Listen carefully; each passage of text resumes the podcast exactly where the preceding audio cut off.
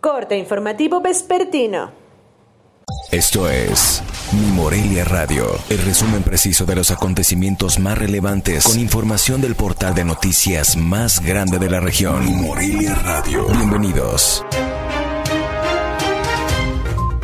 Este 23 de abril de 2021, estas son las noticias.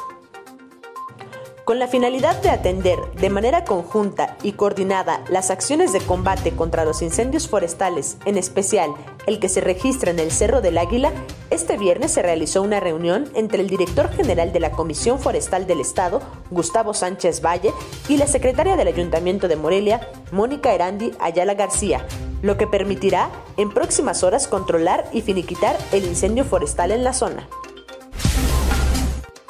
el gobierno de Morelia aprobó el primer informe trimestral presupuestal de 2021 en sesión extraordinaria de Cabildo, el cual fue avalado por mayoría para posteriormente ser remitido al Congreso del Estado de Michoacán para su evaluación y análisis. En ese sentido, el presupuesto de vengado en el municipio fue por orden de 400 millones 390 mil 349 pesos, entre los cuales destaca la inversión pública,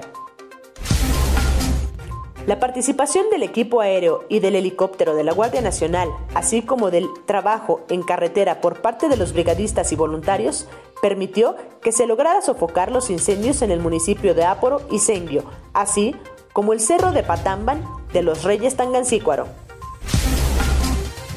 De nueva cuenta, el Consejo General del Sindicato Único de Empleados de la Universidad Michoacana determinó emplazar a huelga a la Casa de Hidalgo por violación a su contrato colectivo de trabajo, movimiento que está considerado iniciar el próximo 18 de mayo a las 19 horas.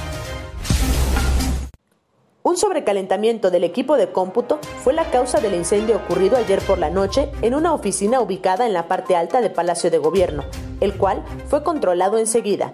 De acuerdo a los primeros peritajes llevados a cabo en la Coordinación Estatal de Protección Civil, el Instituto Nacional de Antropología e Historia y la Fiscalía General del Estado, el fuego no se propagó a otras áreas.